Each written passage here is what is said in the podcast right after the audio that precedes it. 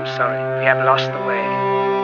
Greed has poisoned men's souls, has barricaded the world with hate, has goose-stepped us into misery and bloodshed. We have developed speed, but we have shut ourselves in. Our knowledge has made us cynical. We think too much and feel too little.